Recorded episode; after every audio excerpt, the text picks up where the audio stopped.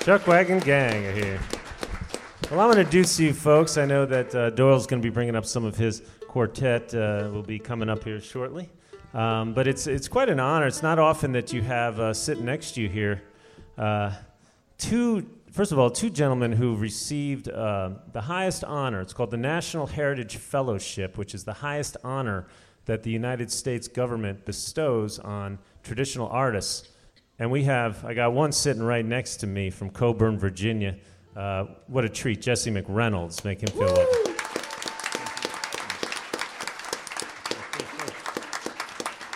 Brought his grandson with him. Garrett McReynolds here. Make him feel welcome. I keep calling him my son. I get mixed up too much. And then over here we have another National Heritage Fellow recipient. What an honor. From all the way over from Sullivan County, Tennessee, originally. Yep. We'll talk about that in a minute. But always a pleasure to see the wonderful Doyle Laws. Make him feel welcome.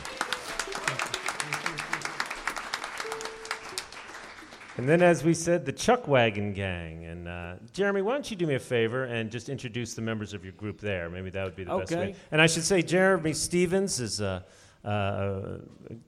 what a great. Do you all know Jeremy? I hope you do. You can't be around here and not see Jeremy running around. He's an old soul. I've known him since he was just a kid, and ever since, forever I've known him. He's not only been just an amazing musician, but a real historian of the music, a real scholar of the music, and a wonderful guy. Recently married, Jeremy Stevens. That's right. Over there from around Danville, Virginia area. And introduce us to the current group here. To my right here, our tenor singer from Knoxville, Tennessee. He's been a member of the Chuck Wagon Gang for 9.5 years. This is Stan Hill. And over here to my right, our soprano singer. She's also been with the group for 9.5 years. She's comes to us from Pleasant Gap, Pennsylvania. Her name is Julie Hudson. And over here on the far end, singing alto, she's actually filling in for our regular alto singer, who is our family connection to the original Chuck Wagon Gang. Her name is Shay Smith, and her grandmother was Anna, the original alto singer. She lost her father this week, so she's unable to be with us, but this lady actually is our booking agent, and she sang alto for the gang as well, and she's from Morristown, Tennessee. Her name's Penny Shellnut. I think we all need booking agents that can fill in like that. Yeah, that's right. Well, I said, where can I get an agent like that?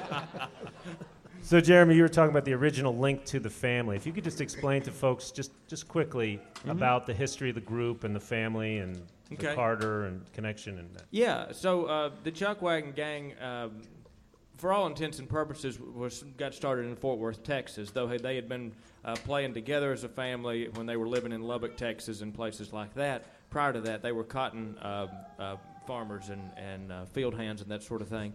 And they got on radio at WBAP in Fort Worth, Texas in 1936. The producer at that session was Don Law, who ended up staying with Columbia Records for many, many years. It was American Record Company at that time.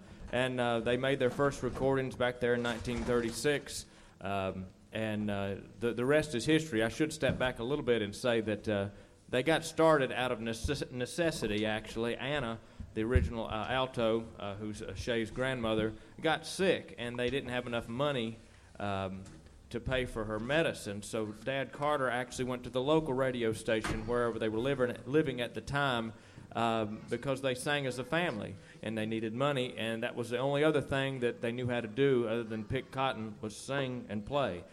They got a job on the radio. I think their pay was $12.75 or something for the week, and it was enough to get medicine for Anna. Her name was actually Effie. That became a radio name, and they've been going ever since. Wow. You want to do for us maybe one of those early numbers that they did, right? Yeah. Now? We can do the first one that they ever recorded, actually. Yeah. It's called The Sun Hath Made Me Free. I was once in Egypt's bondage, but deliverance came to me. And I'm living now in Canaan. For the Sun hath made me free. I am dwelling now in Canaan. Jesus' blood of X for me.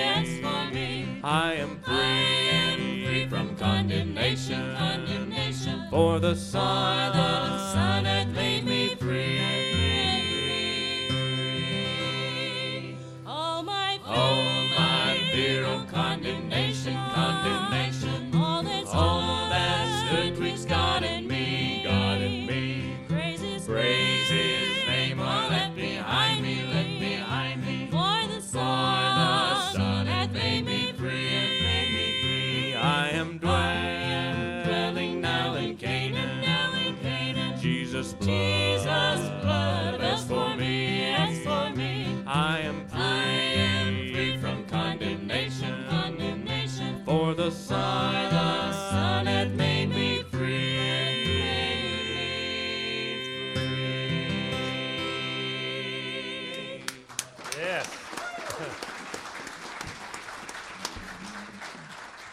Doyle might be stealing your booking agent. I saw him looking over there thinking, this might work. Yeah, I got connections in Morristown. I have a sister live there. Jeremy, as I recall, I'm a big, probably one of the biggest Chuck Wagon Gang fans there's ever been. Did they start as the Carter family? They started as the Carter Quartet. The Quartet. And they changed because of... Their sponsor at WBAP was the Bewley Mills Flour Company, and whoever worked for Bewley Mills was called the Chuck Wagon Gang. Yeah. They were Bewley Mills Chuck Wagon Gang, and this is the only crew that stuck together long enough to be the only Chuck Wagon Gang that's still around. So. I understand that part of it was the reason was that AP and Sarah, the original Carter family from over in Virginia, were recording for RCA Victor, and they were trying to kind of get away from the... Actually, I never heard that, but that's very interesting. Well, see, I'm a lot older than you are. Yeah, that's right. And they were both in Texas at the same time as well. Yeah. The original Carter family was on XCRA, X whatever those stations are, the border stations, right in the mid '30s when the Chuck Wagon Gang was on WBAP. So I was living in Hancock County, Tennessee. I was 10 years old, and the Chuck Wagon Gang came to the Hancock County High School. And I was telling, what's the fellow that been doing the documentary of Harold Timmons? Harold, about it.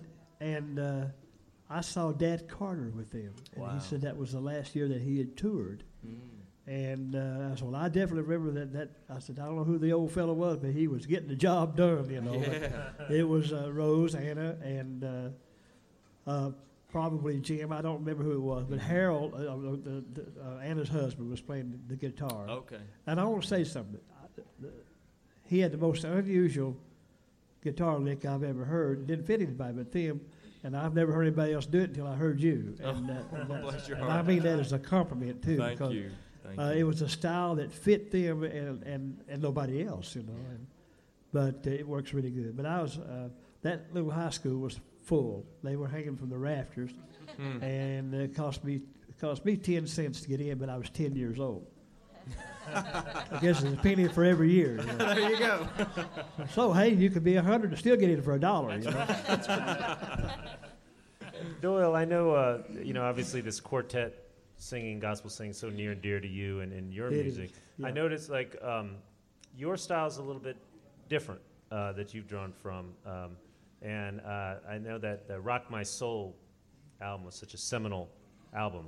And I think they almost tried to talk you out of doing that, didn't they, initially? Or?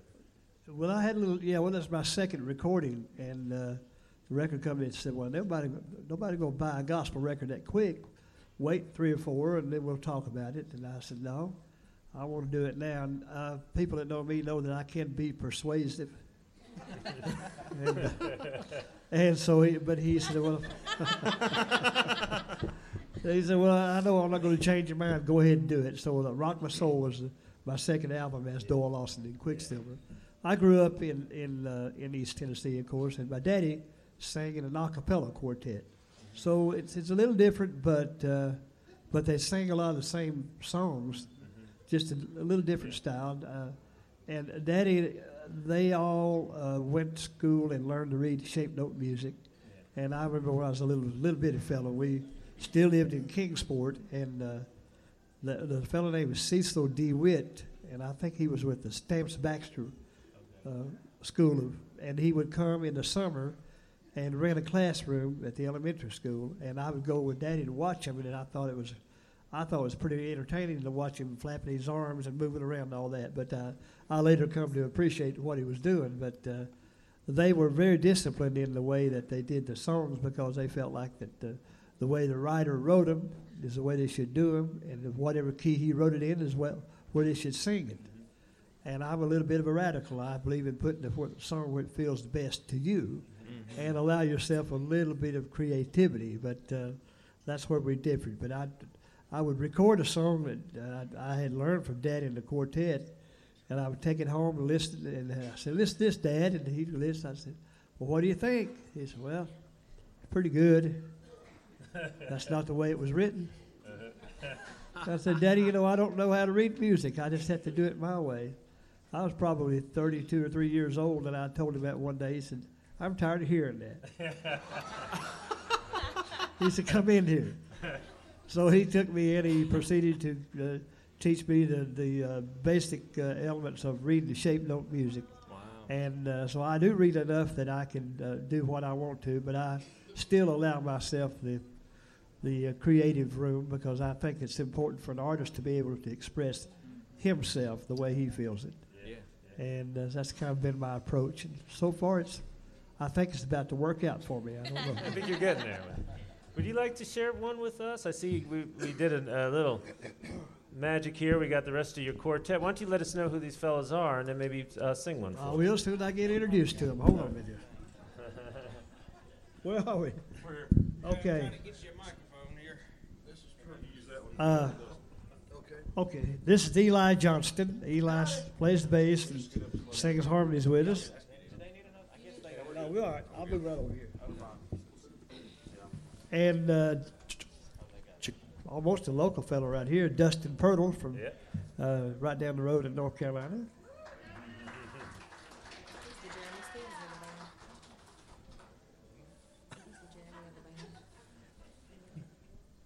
He shaved this morning. Back in the back is Josh Swift, who's been with me about 8 years now.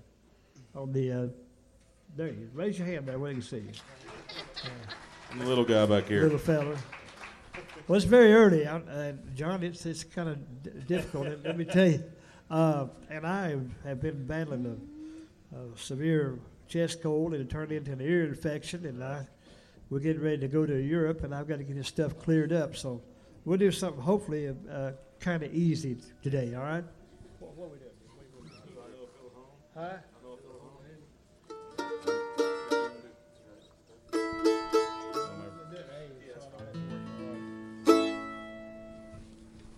While here I travel through this world of trouble and sorrow, it seems I'm a stranger everywhere.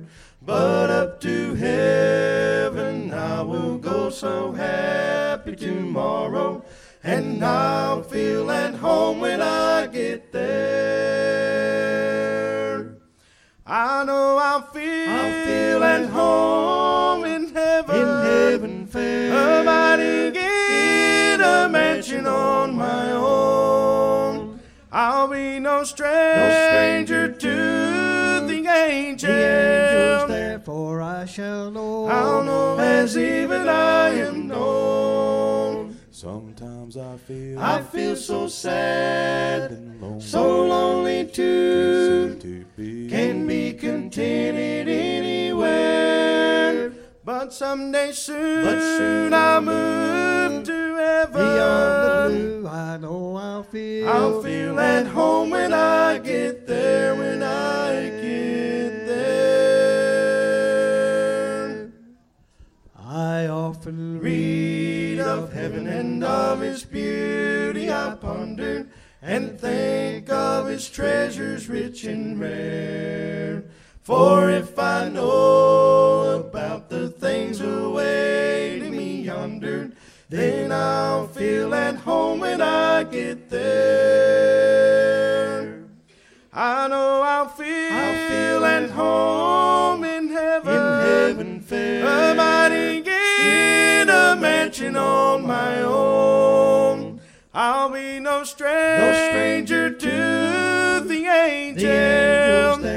I shall know, I'll know as even I am known. Sometimes I feel so sad, so lonely too. Can't be contented anywhere. But soon I'll move to heaven. Beyond the blue, I know I'll feel at home when I get there. When I get there. Yeah.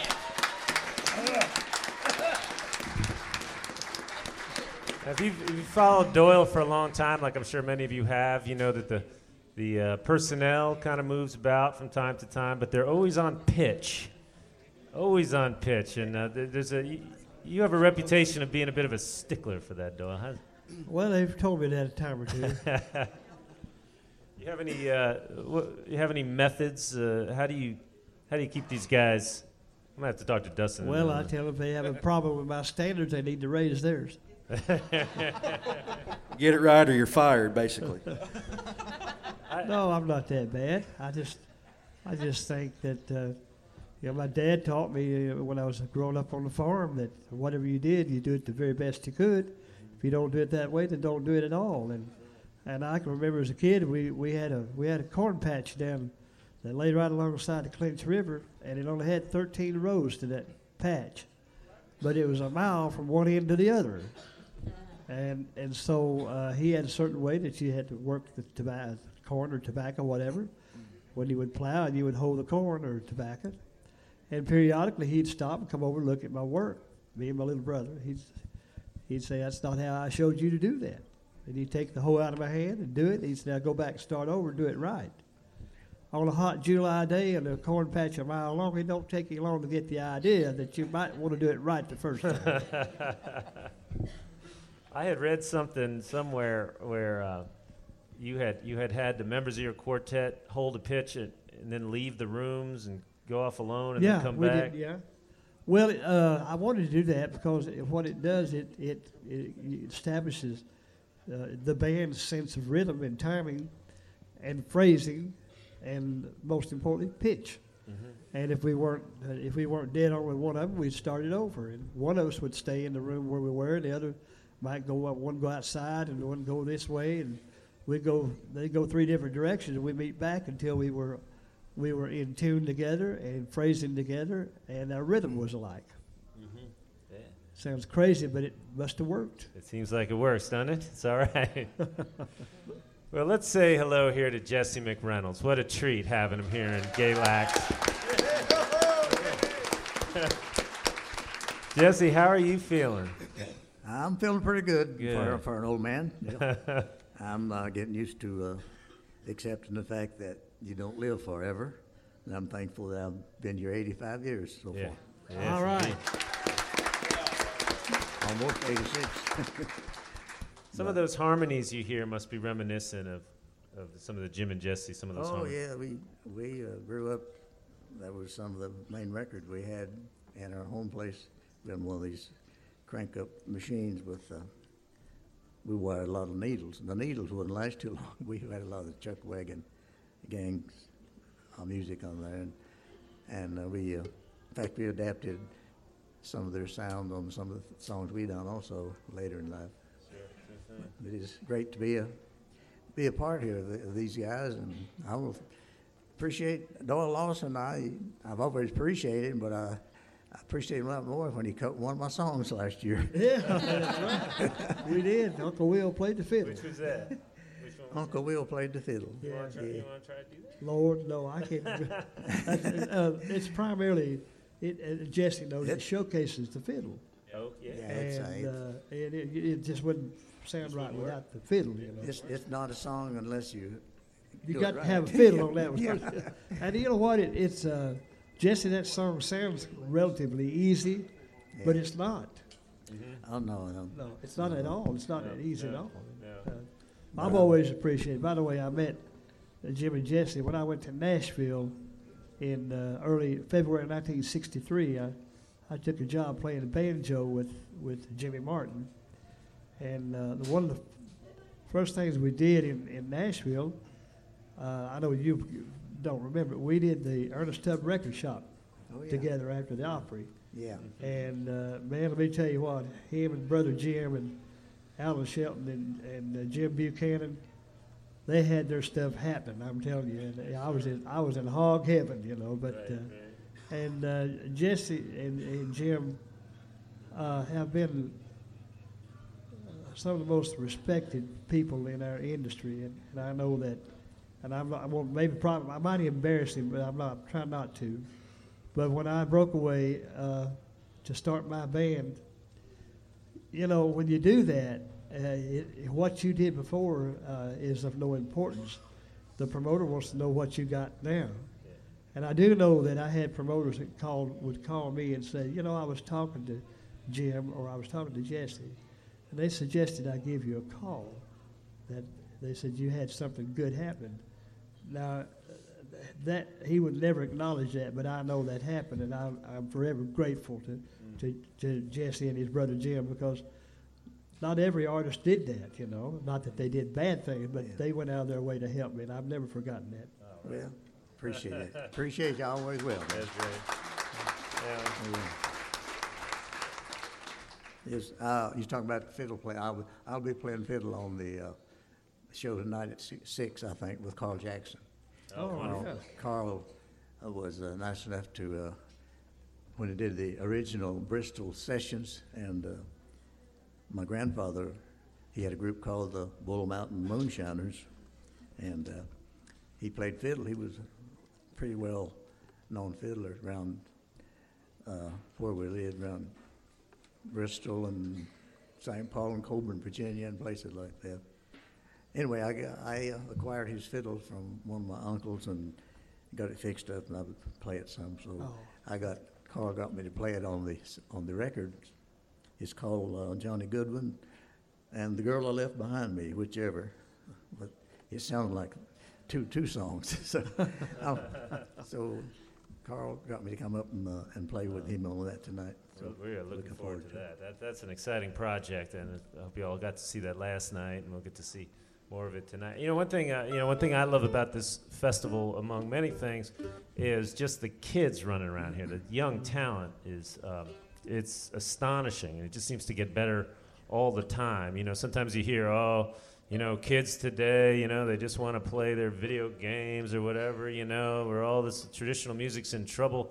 That could not be farther from the truth. Those of you know that who run around the fiddlers' conventions, people who spend time here. There's so many great educational programs, Chestnut Creek School, for example, or the JAM program, or Mount Rogers School, now Grayson, Emily's program at Grayson High. We could just go on and on, but these kids are unbelievable. And you realize how many thousands and thousands and thousands of people over the years have picked up, say, a mandolin and play bluegrass.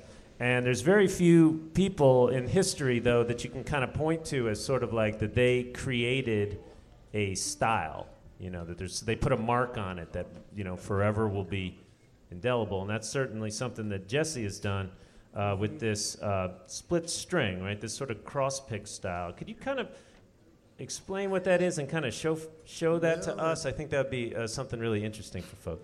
I've been trying to... Well, I slowed down a lot. I used to play some real fast tunes, and I had, old age came in and slowed me down, my coordination down quite a bit. So I've been working on some slow split string stuff, and we'll do a little bit of a song that I did this on the Opry a couple of times, and my version of split stringing on the mountain helped me make it through the night.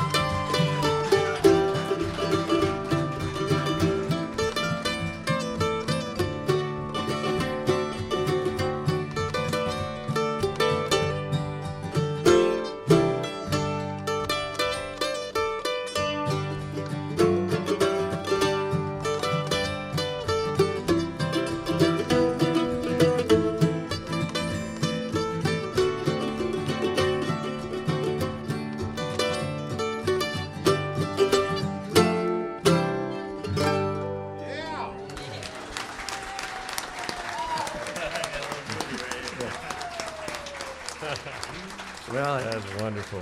Thank you. Sometimes I used my special fingernail to do that.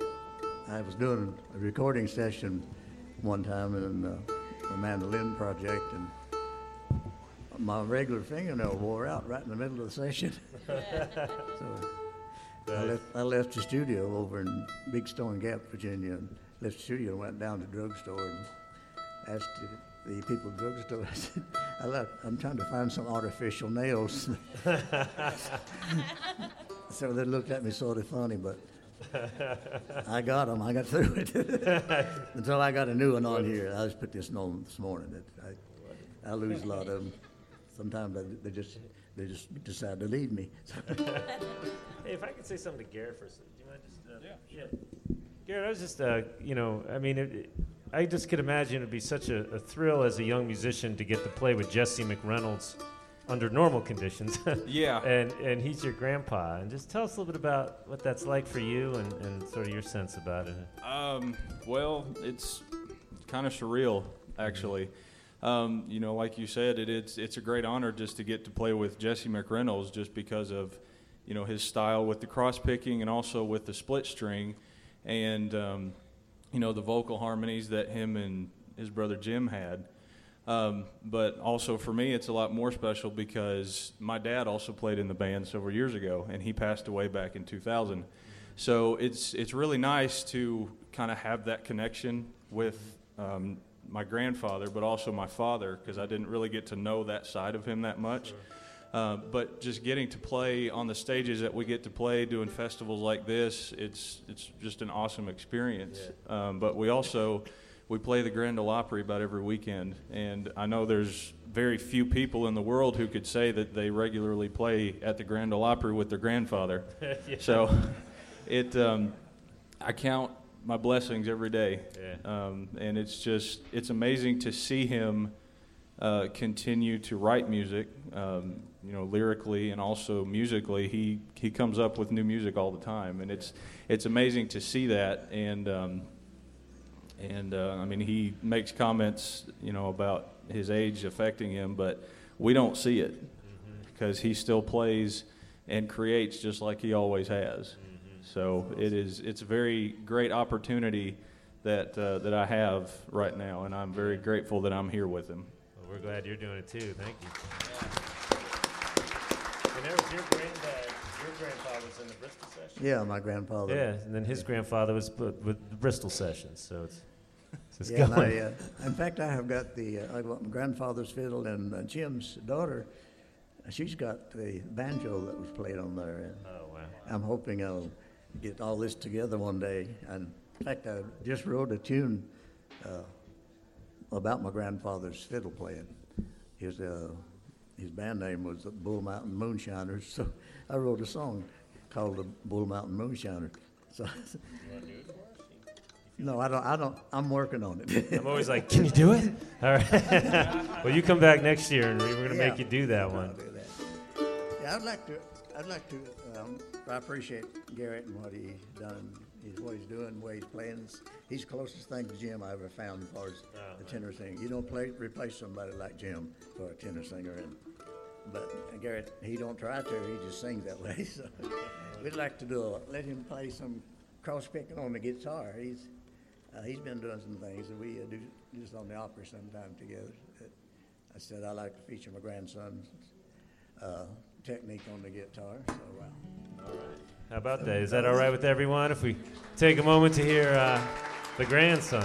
And I'll do some backup with him here on a little song called Canon in D. Y'all feel free if you ever.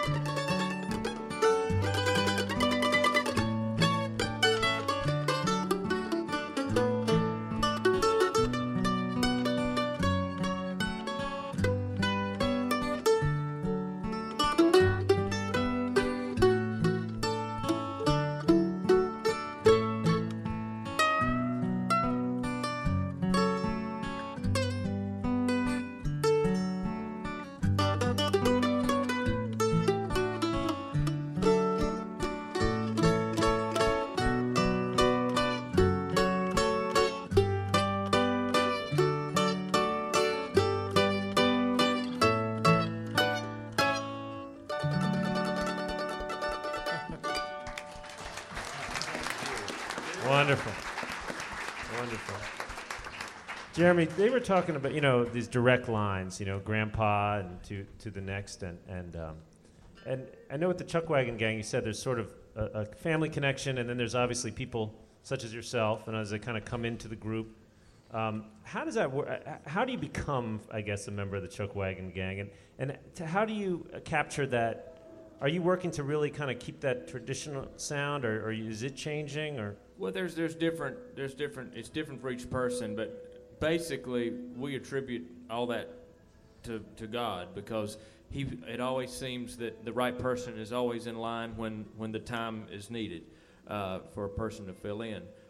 So we can't attribute that any other way but to God and His provision for the right person to be here at the right time. But as for me, that was the case. I was there when they needed actually someone to fill in for Stan for a few months, and then. The guy that was singing bass and playing guitar ended up retiring, and I stepped into that position. But like for me playing the guitar, I have studied, actually before I was with the gang, the style of Jim, who played the acoustic guitar in the early days, and Howard, who played the electric guitar. I studied both of those styles and try to do those. Of course, you know, I don't want to completely copy someone, but I do try to evoke that style in my playing a lot, and I always want to copy, but so it's a balance of trying to not completely copy, but and you can't copy anyone unless you are that person anyway. But so yeah, I do aim for that. There are certain things we aim for, but some things are just natural. Like Julie's singing, she just naturally sings that way, and it just fits. It's the sound that we needed when the time came for the person that was before her to step out. So, would you like to do us another song that? Something that sure. Now you had followed the. I'm speaking mostly to you because the other one said, "Talk to Jeremy. We don't want him." By the way, so please, anyone. He's the educated one. Oh, no, you know. Well, Stan, tell us then. You know, for you, what drew you to the Chuckwagon Gang? How did this happen? When I was a kid, I can remember laying in bed at night when I was supposed to be asleep, turn on the radio. And I don't recall what channel it was, an AM channel, and listening, and every once in a while they play a Chuckwagon Gang song. Of course, I was still live in Knoxville, raised up in Knoxville, and J. Basil Mull, the Mull Singing Convention. Zadok. Yes. Yeah. Yes. Ain't that right, Lady Mull? Yes. Right. And he actually promoted the gang. And he actually moved them to Knoxville in the 50s a couple of times, but they always got homesick and went back to Texas.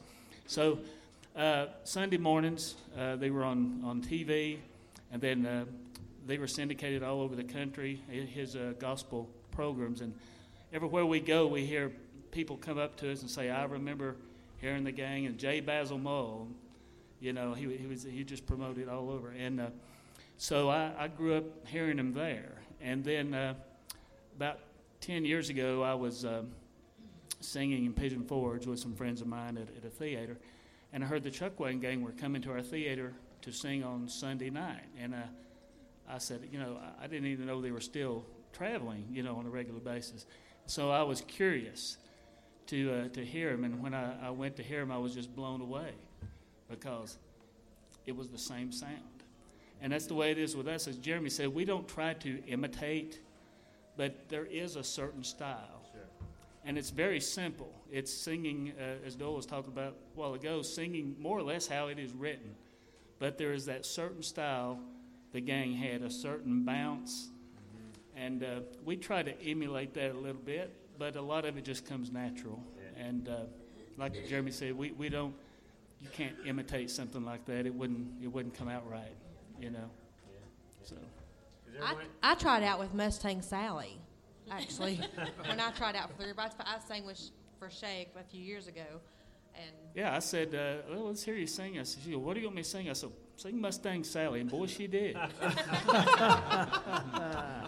Well, isn't it the case that the Chuckwagon Gang initially did do some secular material? Yes. There's a Bear Family box set out that just come out a few months ago, and it has all those early recordings on there as well. They did heart songs, western songs, ballads, things like that. Things like Just Set Out a Light, which is an old ballad song, different things like that. They did the Sawdust Trail, did they do that? Yeah, that was much later, but they did do that, down the Sawdust Trail. Yeah. My dad used to buy all their 78s. Yeah. And we have the box set available, by the way. Yes, we do. Keep one out for me. Well, Stan, why don't you pick a song that you'd like to, one that really you think of when you think of, this is one I love it when we do. Well, not Mustang Sally. Okay. All righty. Boy, I don't know. There are so many. Everybody wants one to ask it. Whoa, there's a rap. Well, that's a first. They come out of that bale of hay, I reckon. We just lost one of our members. Security. I got my feet up. For those of you in the back row, a mouse did in fact run on the stage. It's just only the booking agent is scared of it. We're all like, hey. Let me tell you, my feet are off the floor. They don't draw anything.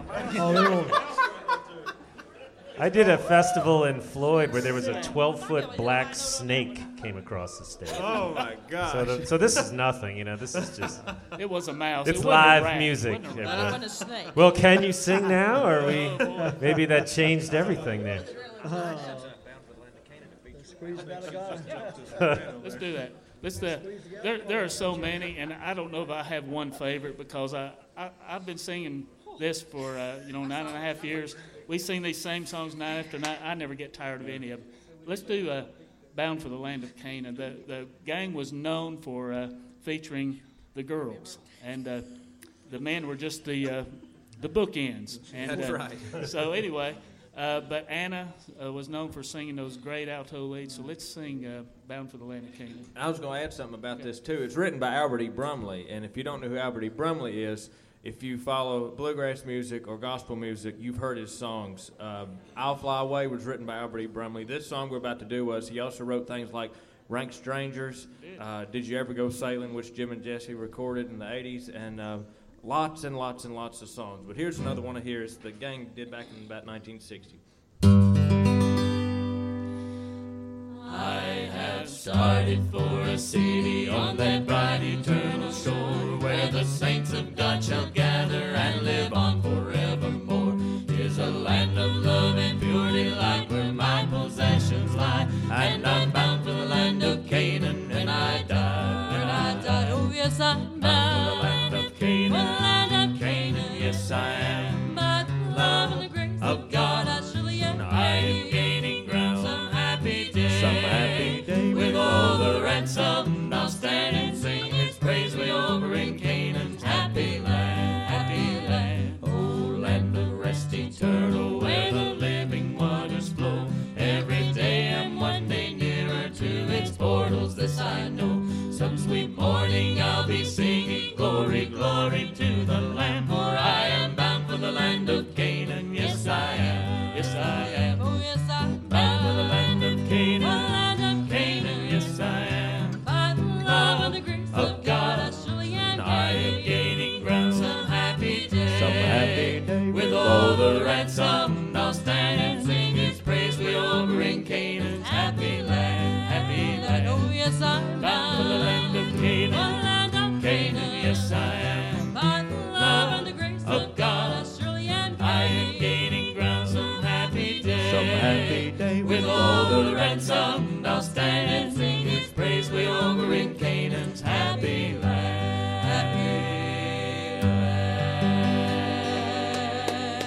Yeah.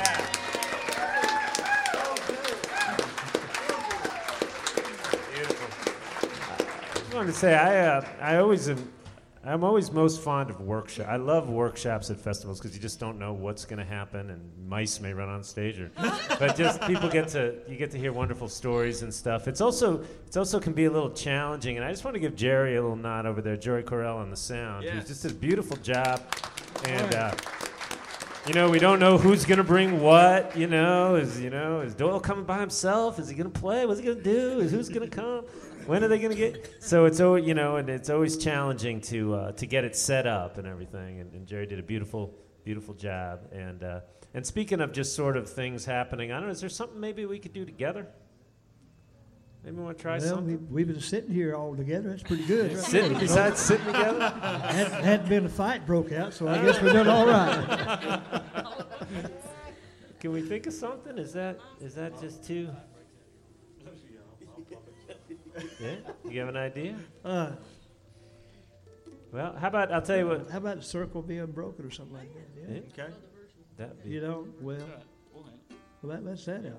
We can get some verses in there. Yeah. What key y'all want to do it in? G. Right. G. G. A. So wherever. What's that? What's good for you? G. You're right. I can't sing the verses now. Okay. Yeah. G should be fine, I think, for us. Okay. Yeah. Sure. Yeah. Gonna kick it out? Okay.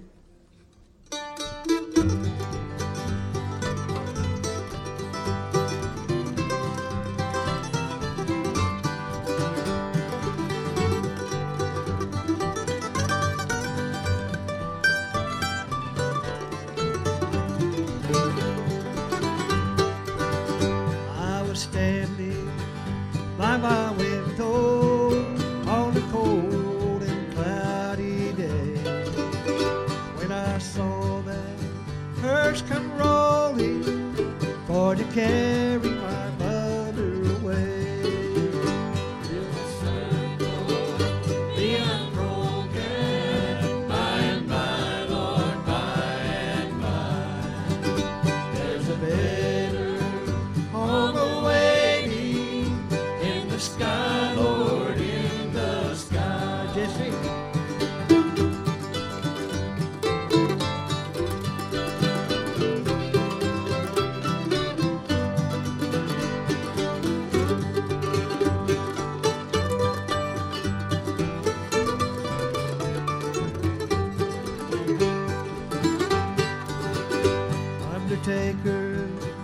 Undertaker, undertaker, undertaker, please drive slow, for the body you're hauling, Lord, I hate to see her go. We'll circle the unbroken, by and by, Lord, by and by. There's a better home awaiting in the sky, Lord, in the sky.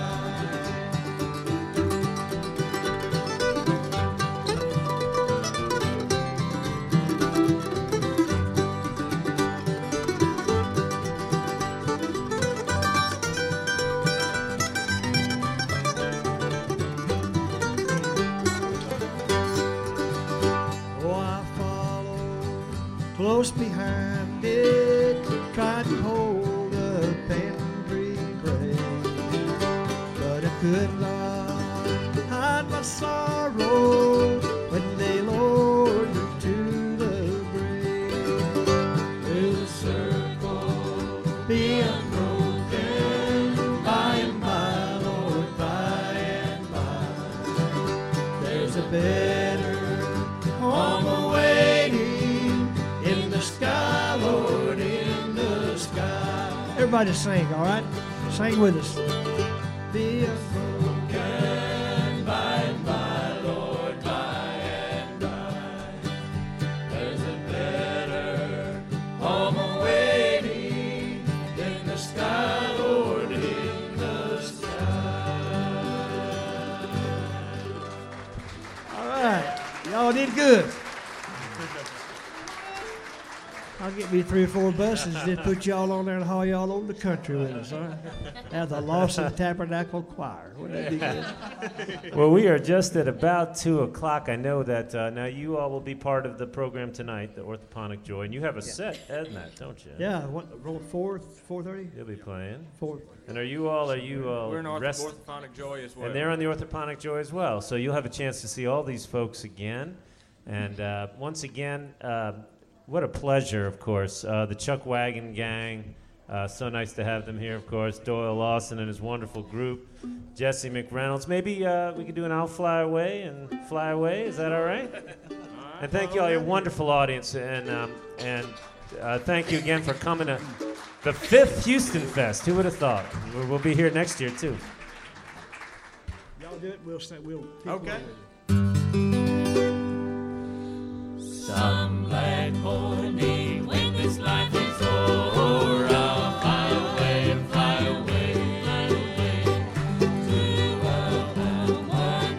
celestial shore. I'll fly away, fly away, fly away.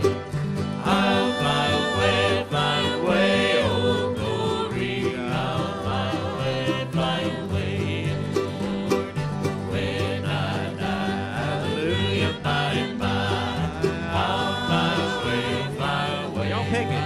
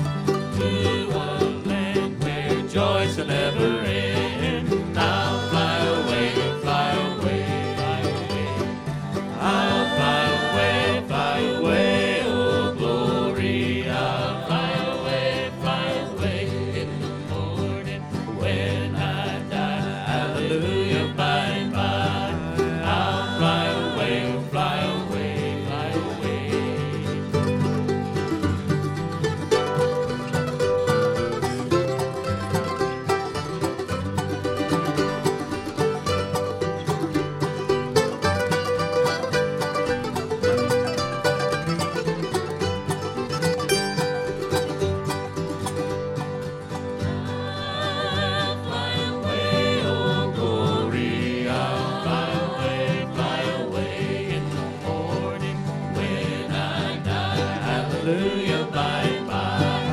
I'll fly away, fly away, fly away. Thank you, folks. Justin McReynolds. Thank you. Garrett McReynolds. Doyle Lawson and Quicksilver. Chuck Wagon Gang. Thank y'all so much. Thank you, John.